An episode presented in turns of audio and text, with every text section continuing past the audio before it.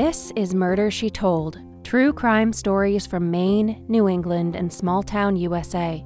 I'm your host, Kristen Seavey. You can connect with me and suggest your hometown crime at murdershetold.com and follow on Instagram at Murder She Told Podcast.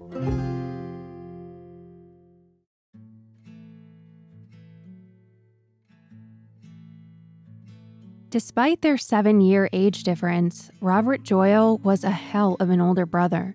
And to Marc, Robert was his hero. He protected him, believed in him, and comforted him. Today, in his 30s, more than 20 years later, Marc's memories of Robert's larger than life personality and charm remain vivid, and he fondly recalls a time when Robert made him feel like a rock star. I remember one time I was uh, sitting in the house in, in Texas, and his friend came over, and um, they were like going to leave to go play basketball somewhere. And he just sort of like saw me sitting in the living room by myself and was like, all of a sudden you could see he just changed his plans. He was like, hey, uh, hey, Marc, you want to shoot hoops?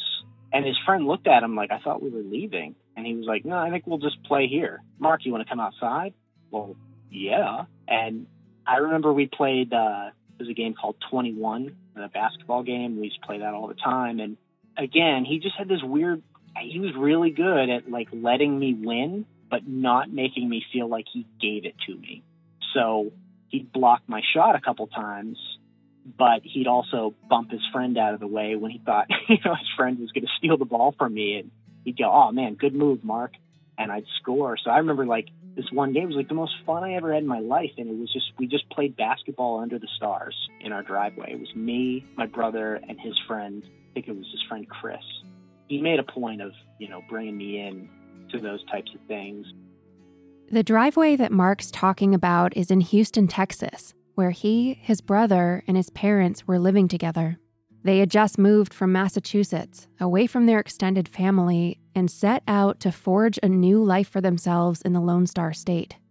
My dad had gotten a job down there uh, with his father. His father owned a, a company. They sold fiberglass grating that was used like for flooring in warehouses and stuff. But um, it was a good job. My dad took it, so we that's where we ended up. And we lived in this little suburb, like right outside the city. It's called Clear Lake, and um, Houston is massive. Like if you drove from one end of Maine to Rhode Island, that would get you through like Houston and like I don't know, maybe to Dallas. But it's just it's such a big area so we lived in this little cookie cutter neighborhood, you know, with other kids on the street that we were all friends with. Rob's best friend Joe lived on the corner of the road and it was like four houses down from us.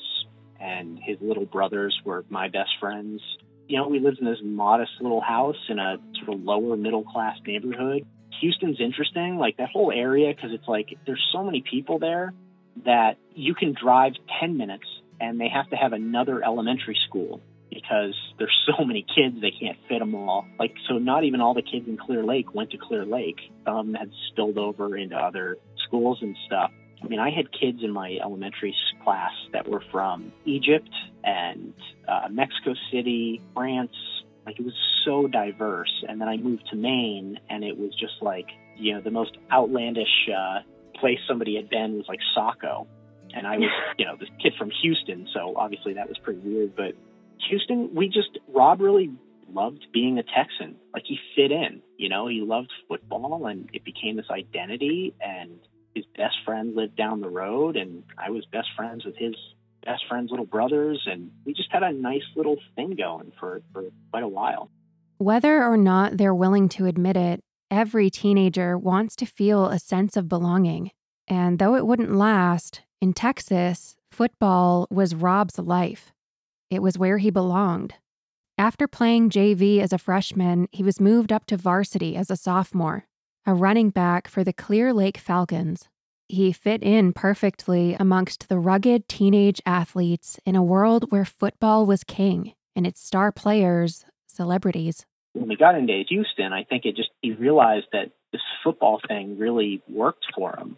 He got to go out there and be a man's man. He got to, you know, hit people and run through people, and you know, he was he didn't like being defined by his height, and uh, so he really liked uh, to make sure that he didn't back down from people. And football was a great way to do that because you'd have these monsters coming in to tackle him. He was a running back, and he could plow through them because he was just a brick house, and uh, and he was fast. So he got all this, this confidence built, and he got more popular, and girls liked him, and you know he was so proud of his jersey and proud of being a, on a football team, and it really mixed well with his personality.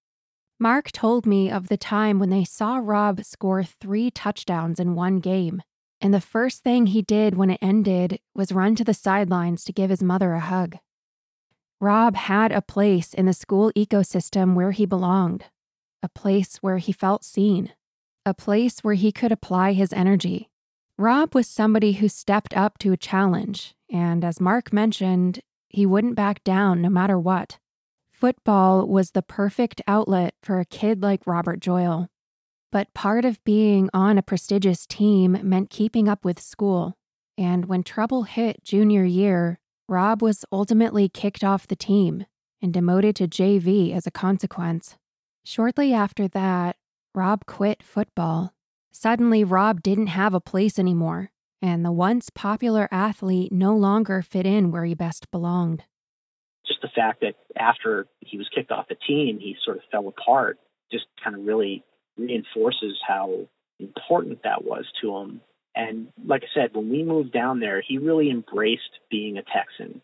He really embraced being a football player and being a scrappy, tough little guy that wasn't afraid of anybody. And he always was flirting with girls and stuff. And football got him definitely, I'm sure, made him more popular with with girls in school and all that stuff. So he just embraced it and it became his life and it was a really good outlet for him and he and he rode that for a while, all through middle school and then into into high school and I, I it wasn't until his junior year when his grades started to slip and that's when he got kicked off the team. Before Rob found football, before he became a Texan, he lived in Massachusetts. His early childhood was spent growing up on Cape Cod, Mecca for the Joyal family. Rob had a whole other life outside of his one in Texas. At first, Texas seemed to work out for him. It seemed that Rob fit in just about anywhere he went. You know, Houston and Cape Cod are just so different. And um, I think when he went back there later on, he really brought with him, "Hey, I'm the I'm the kid who uh, made it in the city and now I'm up here with you uh, with you guys who uh, you know aren't as well traveled as I am. So let me tell you how how the real world works. and uh, yeah, he grew up on the streets. No, but I think you know the same way that when I moved here, people were like, "Wow, do you ride a horse to school?" And I was like, "No, my dad has a Subaru." And they're like, "Oh my God, he drives a car! Like this is amazing! I didn't know t- people from Texas did that." And so I think even on Cape Cod, people were like, "So you live in the city?" and you have to walk to school and have you ever seen, you know, you gone to a football game? Have I gone to a football game? Kid, I am the football game, okay? I'm on the varsity team, not to brag. And then we go in the city and we hang out with all our city folk that are probably a little bit tougher than you guys are, not to brag. Like, I think that was kind of how he carried it himself. And so he'd kind of go there and talk a big game, and then he could go back to Texas and tell people he's a, a surfer because he was, you know, he'd go on Cape Cod, he'd surf, he'd do all the things the Cape Cod kids did, and then when he'd go to Houston, he'd do all the things that Houston kids did. But when he was in Houston, he wasn't just a football player; he was also a surfer.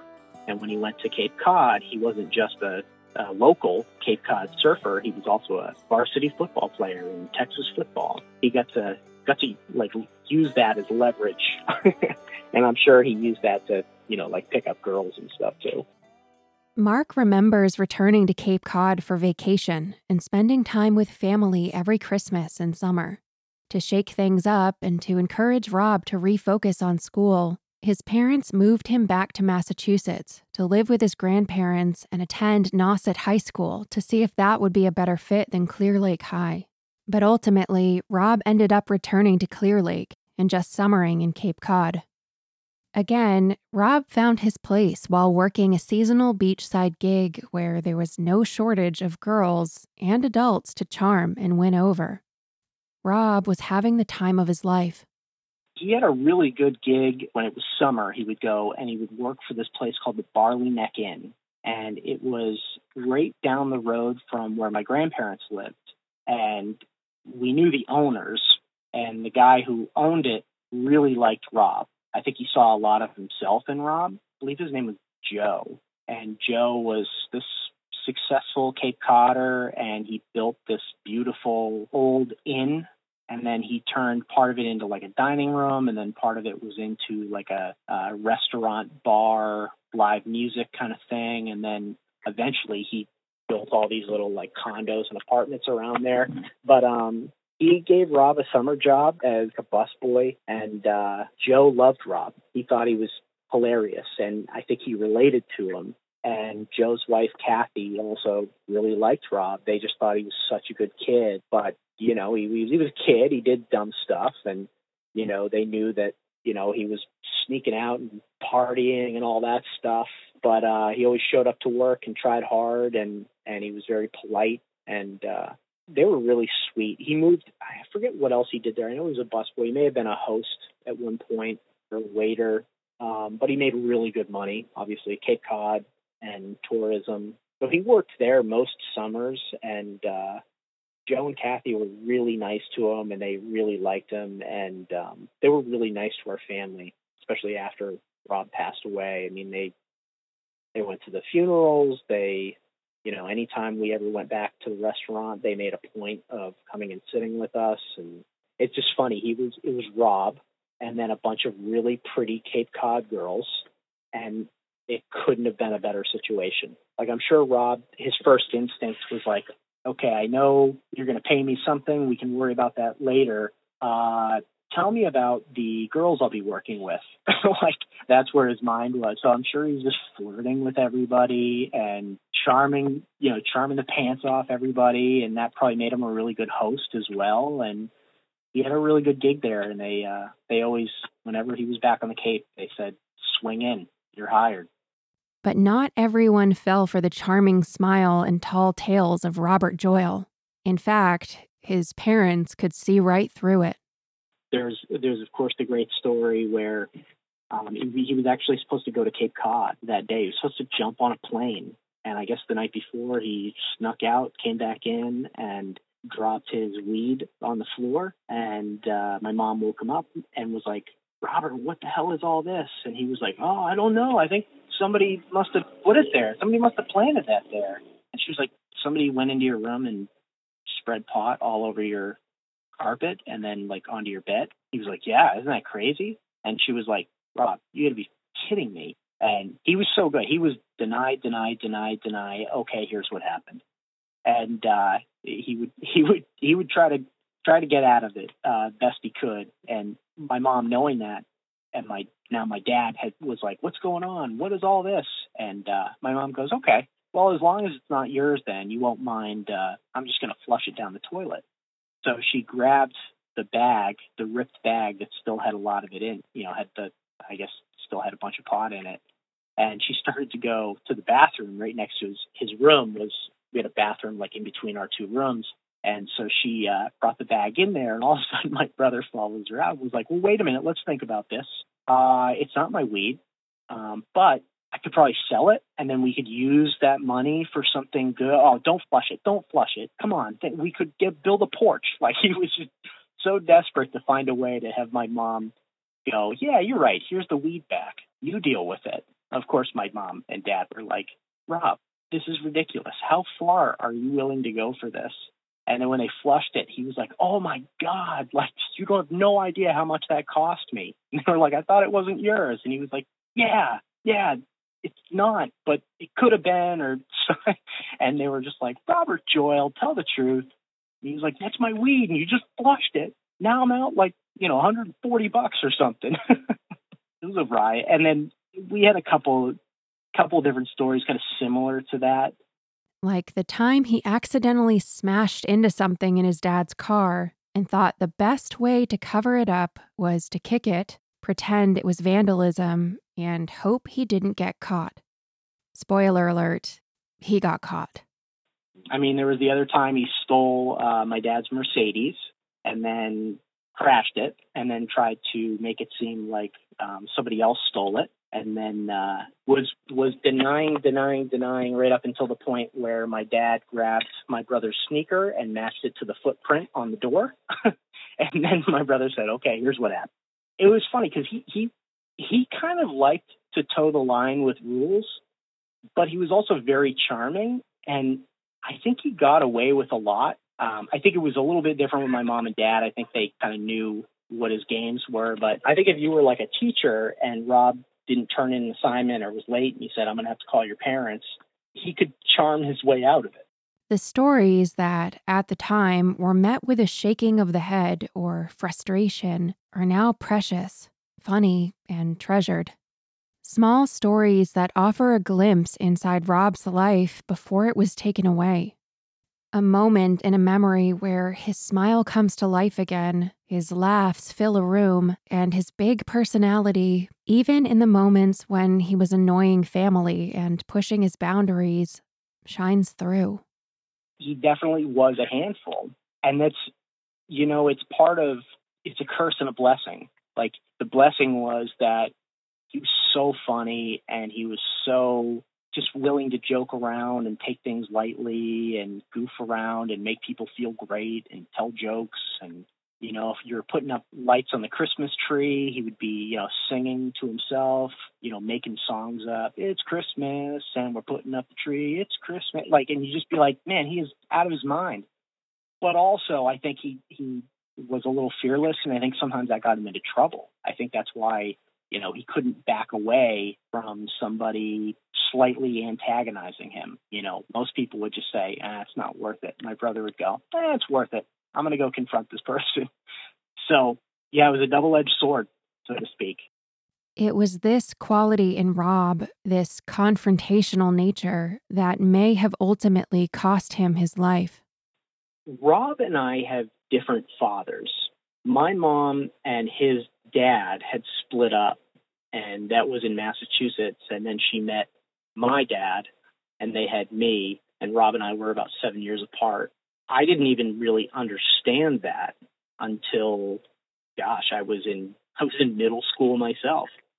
He never made me feel like I was anything less than a hundred percent his brother. So yeah, so we we had lived up there. I was I think I was like two or two and a half when we moved, and so he had a little bit of a he had a he had a life in Massachusetts, and you know by by the time we left, we were all you know the new and improved Joyal Myers clan. So we had my mom, my dad, myself, and and my brother. But we were a tight little family, and and Rob and I, even though we were like seven years apart, it's just like all of my memories are just like connected to him. We he was always there, he loved. You know, I, I don't say this without this being like shoved down my throat for for the longest time is that Rob adored me and he loved having a little brother. And so I was a big priority to him for sure. I noticed that Marc uses the hyphenated last name of Joyal Myers. So I asked him what Rob went by. It was Joyal. My mom is a stubborn, tough French Canadian woman. So she's not taking their name. If anything, she'll let them use her name. I also asked him if Rob's biological father was ever a part of his life. No, never.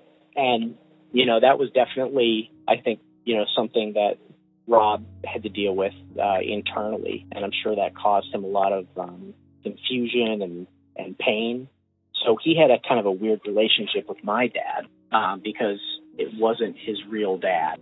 I think there was some tension there again, I was so little that I didn't really pay attention to any of that because it didn't really dawn on me until much later in my life that that might have been some sort of an issue here and there. But he never spoke to his biological father. The guy pretty much just stayed out of his life, moved on, and my mom just had to sort of pick up the slack, grab her son, and move on, make it work. And she did. Listening to Marc speak so frankly about Rob and his struggles helped me to really understand him. Every person, no matter how young, has struggles. And in today's world, we are so quick to bottle up or filter or hide them to the point where we sometimes don't think they're happening to anyone else but us. But struggle and grit is what makes us human. The ugly, imperfect bits of our stories relatable. Rob wasn't perfect, despite trying to charm certain people into thinking he was. And I'm grateful to Marc and his family for being so transparent. It would be easy to see Rob's short life only through rose colored glasses. Knowing Rob was going through some deeper dynamics he didn't quite understand within himself helped me to understand a little more about how he maybe saw his place in the world. A kid who acts out sometimes and does stupid things, but underneath it all just wants a place to belong, a place where he fits in and feels accepted. Rob did belong to his family, but maybe he couldn't quite see that no matter how much support he was given. Maybe he didn't quite understand why. The worst thing that could have happened to 17 year old Rob was getting kicked off the football team junior year.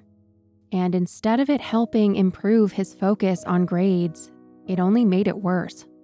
His entire demeanor changed, and he started acting out more. His grades didn't get any better, and without his place on the football team, Rob felt lost. The Joyal Myers family needed a change.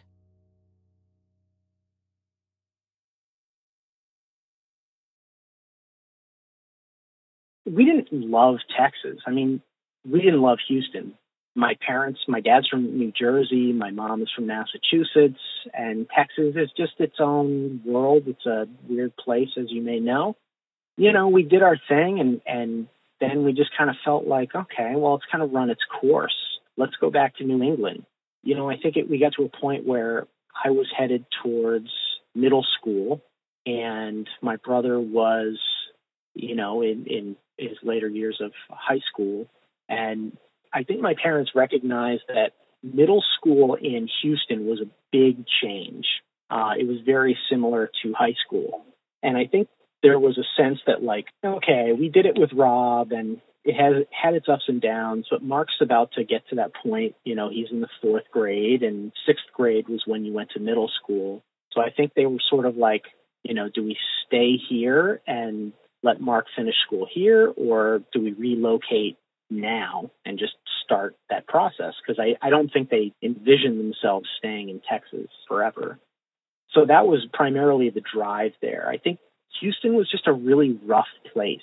And Rob and his personality, that could be a scary mix, right? You know, like he's somebody who wants to toe the line. He kind of breaks the rules every now and then. He's kind of hard headed. He's got a little bit of an ego. And I think he just he kept getting into trouble and sneaking out of the house and we were getting calls that like you know robert hasn't been to school this week and then you know they'd call him out on it and he you know went to the galveston and hung out with all his friends down there or something. Like he just was doing his own thing. He was not not all about being tied down but after he left the football team the crowd he was hanging out with got rougher and rougher Mean, I remember this one time where my mom and I picked him up from school and he was still on the football team and she noticed as we were leaving she noticed um one of Rob's like best friends that he hadn't hung out with in a few years. And she goes oh is that so and so and and he was like yeah. And she's like whatever happened to him? Why don't you hang out with him? And he said you know he he like quit football in high school and and uh, he started hanging out with some rough crowds and I think he's like into drugs and stuff and it's just not really my thing and whatever. And then fast forward a couple of years, I think he sort of started to follow in that path. You know, he was going to start smoking pot and drink and sneak out of the house, and it was just becoming more frequent, um, especially because he didn't have football to kind of keep him grounded. And so I think my parents just looked at that and kind of felt like it was a powder keg. Like it, we're asking for it if we stay here. You know, either Rob's going to get in trouble, or Marc is going to, you know, lose his innocence when he makes it to high school, and he could follow a path that maybe Rob is on now and not do any sports and get into trouble. And hey, maybe it would just make sense if we moved to like a really nice, quaint little country bumpkin town in a different area and we'll just kind of press the reset button. I, I, I was pretty much on board for it. I think my brother had some hesitation, obviously, because he had friends and he had a life and he was a little kind of weirded out about just leaving again. but he also recognized it as an opportunity and you know, we loved being near Cape Cod because that was where both of us were originally born and we had a lot of roots there. So being closer was a really nice thing to us. And um, I think the more we talked about it, the more Rob and I, in, in particular Rob, were, were sold on the idea that, yeah, let's let's do this. Let's move to Maine. And I also think Rob recognized that things weren't on the up and up. It just seemed like life was getting harder and harder for him. And my parents were having a harder and harder time kind of keeping him in line. And so the idea that we would move to this nice, quiet little town away from the scary big city, I don't know, like it was going to be like a little house on the prairie or something. We were going to be the Waltons, and we'd, you know, all say, Good night, Rob. Good night, Marc. Good night, Dad. And then we'd go outside and play in the dirt and, uh, would be back to being a nice, quaint little New England family. So I think that was kind of what we had hoped. In 1998, the rough population of Houston was about 1.9 million. The Clear Lake neighborhood alone had 80,000 people. The population of Gorham, Maine in 1998, a little over 13,000.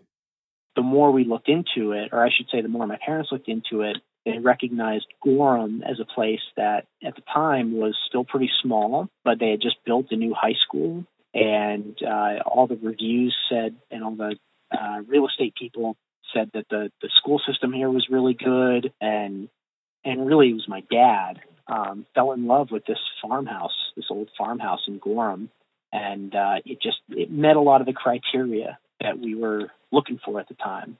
It was quiet. Um, it was safe again, that was a big thing. Like, we don't want to just move from Houston to another Houston. We want to move somewhere quieter, you know, get out of the, the hustle and bustle in Houston and, you know, try the, the quaint New England uh, farmhouse life. Safe. Maine was safe, a safe place to raise a family. Maybe Rob would get into less trouble here. Maybe this was the fresh start he needed. Rob knew exactly where he would find his place in school. He'd started over before, and he could do it again. This was his senior year, and he knew exactly where he was going to fit the football team. This was his chance to apply himself, step up, and become the football star he knew he was. To go out with a bang at a brand new school and maybe find a girlfriend and some good friends in the process. This was Robert Joyal's second chance.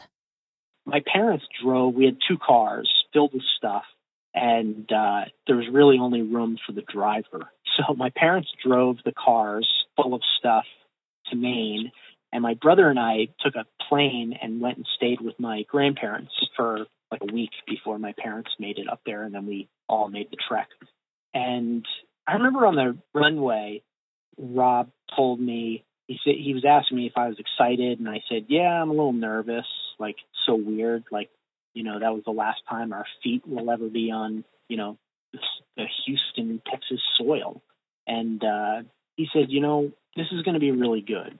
He said, "You and I are going to stick together, and we're going to get to this new house." And we're going to make a football field out in that big yard in that picture that Dad showed us and I'm going to get back into uh, behaving, and uh, you know, mom and dad and I are going to, you know, sort of work all that stuff out. But you and I, Marc, we're going to be we're best friends, and, and I need you. So we're going to lean on each other, and we'll have each other when we move there. And he really took this sort of big brother parental sort of approach to uh, our move Moving 2,000 miles away left a lot of the bad influences that surrounded him behind and created a lot of space for new things. Would he fill this void with strong new habits and have a fresh start? Or would his past problems manifest again in Maine? He had, a, he had a much tougher time than I did. When we got here, you know, it was such a small town. And I got into school and I and I felt like I was always a shy kid. I never raised my hand. I even to this day I don't really like enjoy a big company around me. And so when I moved there, I, I remember hearing that speech from Rob when we were on the runway and thinking, hey, maybe what I'll do is I'll start participating in class. maybe I'll start talking to people. that was my approach to it. So when we got here, I sort of became the class clown, which relative to where I was in Texas was totally different. But I just was like, oh, fresh start, let's do it. And Rob's experience was that he went to school and everyone said, why are you dressed in Ralph Lauren? And uh, why do you care about what your hair looks like? Rob was just different. He was so different than everybody here. I think he tried, but people weren't really accepting of him. And again, it was his senior year, so it's not like, you know, I had the luxury of it being fifth grade. So I still had time to sort of carve out my niche and find my way into social groups and stuff. I think Rob just hit a brick wall when he got here and uh, wasn't really accepted. I remember a couple times he got into some some fights at school. Like there was this one kid who was on the basketball team, I think, and he said something to my brother in the hallway, and my brother was like, "I don't care who you are. I don't even know who you are, but I'm not taking that from you." And the kid kind of chirped at him back, and my brother was like, "Told you I'm not backing down." And so my brother beat the snot out of the kid, which just alienated him more. And I, I remember him at the table. You know, he got sent home from school, obviously, and I was sort of peeking in as he and his girlfriend and my mom were at the table and he had his hands he had his head in his hands and he was crying and he was saying i i don't want to get in trouble. I don't want to do that. This kid was giving me a hard time and i i feel horrible. Like everybody everybody hates me here. And uh i felt really bad for him. Maybe if gorham had had an established football team it would have been different for him. Maybe if kids in school had been more accepting of him and welcomed him, he would have found his place. But Gorham didn't have a football team until 1999, one year after Rob's death. I think kids made it really hard for him. You know, he was the he was the new kid, and he had less than a one school year to uh, make his way into some sort of a social circle. You know, you know, living in a small town, a lot of those cliques and those groups are formed much earlier, and uh, nobody really let him in. And the people that were accepting of him were some of the people that turned their back on him when everything went down in the end. One place that Rob did fit in was around girls. His boldness, charm, and the mystery of being the new kid from the big, far off place of Houston made him intriguing that's the thing about him. He had a girlfriend before the plane landed. He loved girls, and uh, he always had a girlfriend or a love interest. Very shortly after he got here, he was going out on dates with people. For me, asking out a girl in high school, oh my gosh, that's like I might as well just jump off a bridge while I'm at it. Like it's horrible. That's the scariest thing I've ever heard. And Robert would just like go from girl to girl, like flirt with them and take them out on a date, and if they broke up, he'd be like, okay, next one. I think that was part of his identity. He always liked having a girlfriend. You know, he played football, he dressed well, he was a tough, scrappy guy with a really good smile, and always had a lady on his arm to keep him balanced. And I think that too was another thing. Like the girls he dated always seemed to be fairly grounded, and they were sort of his anchors. And the girl that he, he met here was not like that she was a little bit of a drama queen, and, and she just wasn't like some of his other girlfriends. You know, he liked having a girlfriend. He liked having somebody who, you know, was his partner in crime, so to speak. And so when he moved here, I'm sure there was like, okay, I got to find my locker. I need to find my girlfriend, and I need to figure out where to get a haircut. On the one hand, Rob was a serial monogamist. From the outside, girls might seem disposable, but with all of the conflict in his life, his parents, his academics, and his peers, Rob's romantic relationships probably provided him with something he deeply needed acceptance. Given his lack of other close relationships, he probably confided in and depended on his girlfriends more than Marc or his parents may have realized at the time. Sadly, his success in asking girls out on dates, especially being the new kid from away, probably didn't make him any friends amongst the guys in school. Marc told me that Rob and his last girlfriend, Monique, saw Titanic in the theater about 20 times and saw themselves in the romance between Jack and Rose. The Joyal Myers family moved to Maine in the fall of 1997, just in time for the ice storm of 98, a once in a century storm that people still talk about. It holds a strange place in people's memory. Something remembered with a bit of boasting. After all, surviving it entitles you to a badge of honor. But at the same time, it instilled a lingering fear about the power and brutality of Maine's winter. This major ice storm was every adult's nightmare and every kid's dream. Two weeks off from school, until you were still sitting in class in June, making up for those lost days a far cry from the suburbs of hot and sunny Texas. Marc remembered being interviewed by a reporter and his family being featured on the news. He still has the segment on VHS tape. It was just a couple months before he passed away. And so that is the last Rob that we ever experienced. That's the last time we knew him as a living human being. And that, that video is, it's got all of his charm. It's got his smile. It's got his, you know, he tells the lady, the reporter said, you know, what what are you going to do with all your all your free time now that schools are closed, all this? And he goes, well, it's tough. He said, I I just fortunately I brought all my books home from school, and I plan on just uh, continuing my studies. And then he laughed, but it was it was just perfect. Like you could tell, he was like setting her up, and then this smile comes across. He goes, Nah, I'm just kidding. He's like, This is great. I hate school. that's what he was. He was like he was witty, he was funny, he was sharp. He had that element of like school. I don't care about school. Uh, so he's kind of a rebel. Like everything about him was like somehow it's like a microcosm for him. Like made it into that little clip. And he was dressed nice. You know, I'm sure like we hadn't taken a shower or something, and like Rob still had you know his nice shirt on and his perfectly. uh He used to bend the rim on his hat and he would do he would spend like hours on it. And i'd be like dude once you bend it it's good. And he'd be like no it's got to be the perfect bend. So his hats had the best like he would he would fold that rim or curve it or whatever and uh he was sharp. He was definitely sharp.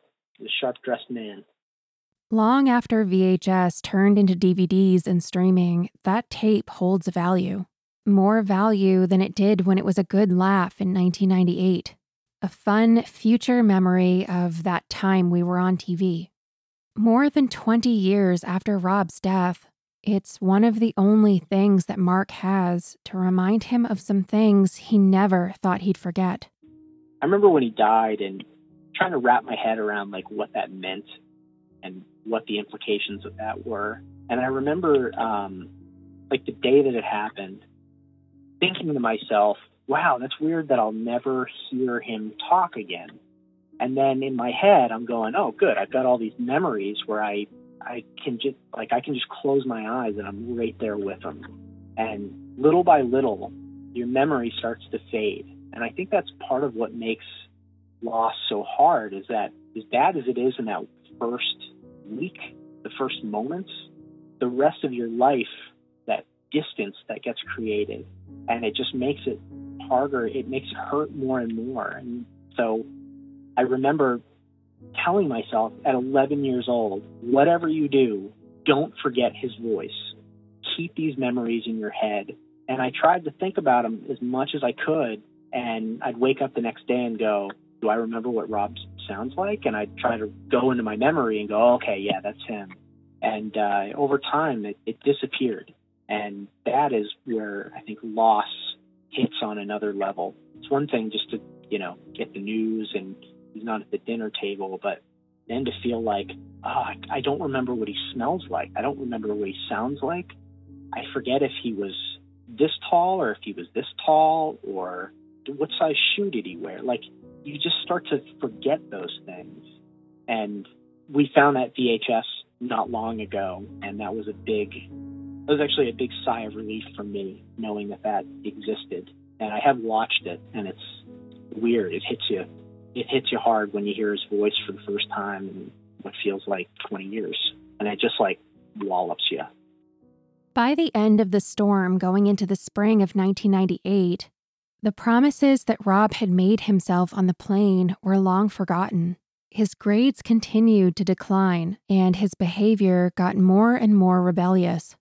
There was a constant battle between Rob, who didn't care one bit about school, and the family who just wanted him to graduate high school in June, just a few more months. But Rob couldn't help himself when it came to pushing boundaries. Like they said, they basically said, This is the last straw, Rob. Like, we have been so lenient with you. We have tried so hard to give you every benefit of the doubt. But if you do another stupid thing like break curfew by a couple hours or steal the car or something, like you're forcing our hand. And so his response to that was my mom has a little tin where she keeps uh, cash, sort of like an emergency fund. And um, I think he went in there and he took like a hundred bucks from her and didn't tell her. And uh, she found out and was like, I told you, Rob, I I told you not to do it, and you just couldn't help yourself. After my conversation with Marc, he spoke with his mother, Faith, and she decided that it was important to correct his interpretation of his brother's last few months. Being that he was only 11, the family shielded him from their conflicts with Rob, and that shield has influenced the way he remembers this final month. No matter how many chances Rob was given, he broke promises and crossed lines. About a month before his death, Rob wasn't actually living at home, though his stuff was still there and there was a space for him. His dad had kicked him out indefinitely after he ran up the phone bill to an absurd cost, back in the days of landlines and long distance calls. Faith said she once again gave Rob another opportunity to live with them, not wanting to push him away, and thought he might return home after a week where he stayed at his girlfriend's house, hoping it would give everyone a chance to cool down. But they didn't. About a week before his death, Faith came home from work only to see Rob and Monique at the house, which was surprising since he still wasn't staying at home. After looking around, she realized that checks were missing from her checkbook. Rob had stolen her checks, and that was the final straw. When she confronted her son about the checks, he didn't seem to take it seriously. In fact, he showed no concern or remorse at all. And after constantly defending him and exhausting every option of trying to give him space only to receive pushback on nearly every action, after he broke her trust for the very last time, she could no longer defend her son. Something needed to change. It was decided that the following week, Rob would officially move out and into his friend's place in Portland. At that point, I think everyone was kind of exhausted from that back and forth. You know, I, I don't know who started the conversation, but they were just like, would it just be easier if you had an apartment you didn't live here? And you know you wouldn't have to deal with our rules but you would have to promise us that you would be going to school. Once you graduate you can do whatever you want. But we have to get you to graduation rob. And i think he felt like yeah you know what? You give me a little independence. You give me the a little bit more leash yeah i'll go to school i'll work hard if that's the deal i'll do it and so it, it started with arguing that sort of thing but i think in the end it was like it was like a peace treaty. It was like, okay, what are the rules? We we need a ceasefire. How do we how do we do this? And that was the agreement that, you know, for the last few months of school, he would go get an apartment with a friend or something. And he had a buddy who had an apartment in Portland who was a little bit older than him, but had graduated already and was living in an apartment. And he was one of the guys that was with him that night. And uh, it was sort of like a last resort, but we're so close to the finish line of graduation and we just got to get you through these last couple months. What's it going to take? And that was where they landed. This decision still haunts Faith to this day. Maybe if I didn't kick him out, he'd still be alive. But nobody can predict what can happen. The decision to let Rob live somewhere else was influenced by what was best for the family. It's not her fault Rob died. On April 3, 1998, Rob packed up his stuff in the new to him Ford Bronco his dad got him earlier that day and said his goodbyes to Gorham.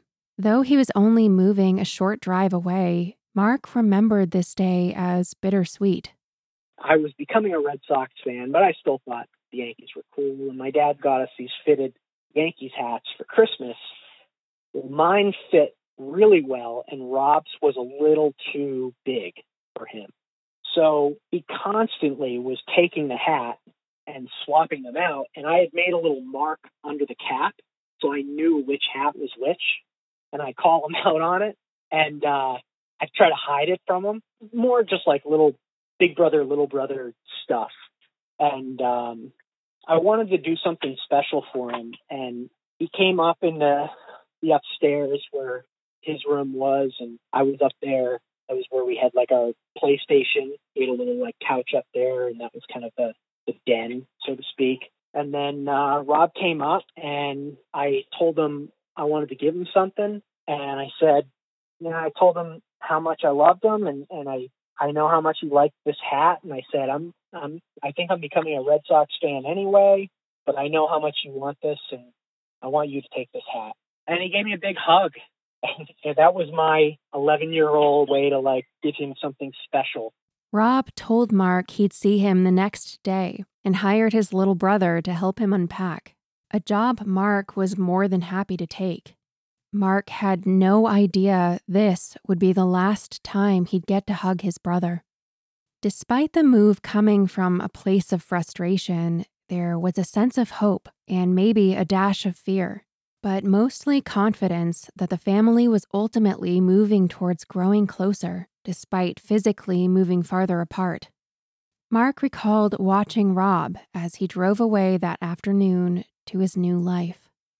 He and my dad were talking for, you know, 10, 15 minutes, and then they shook hands, and then my dad like pulled him in for a hug, and they just had this big long hug, and it was it was beautiful, right? Like after everything, all the stupid fighting over, you know, clean your room, get home earlier, do this, do that.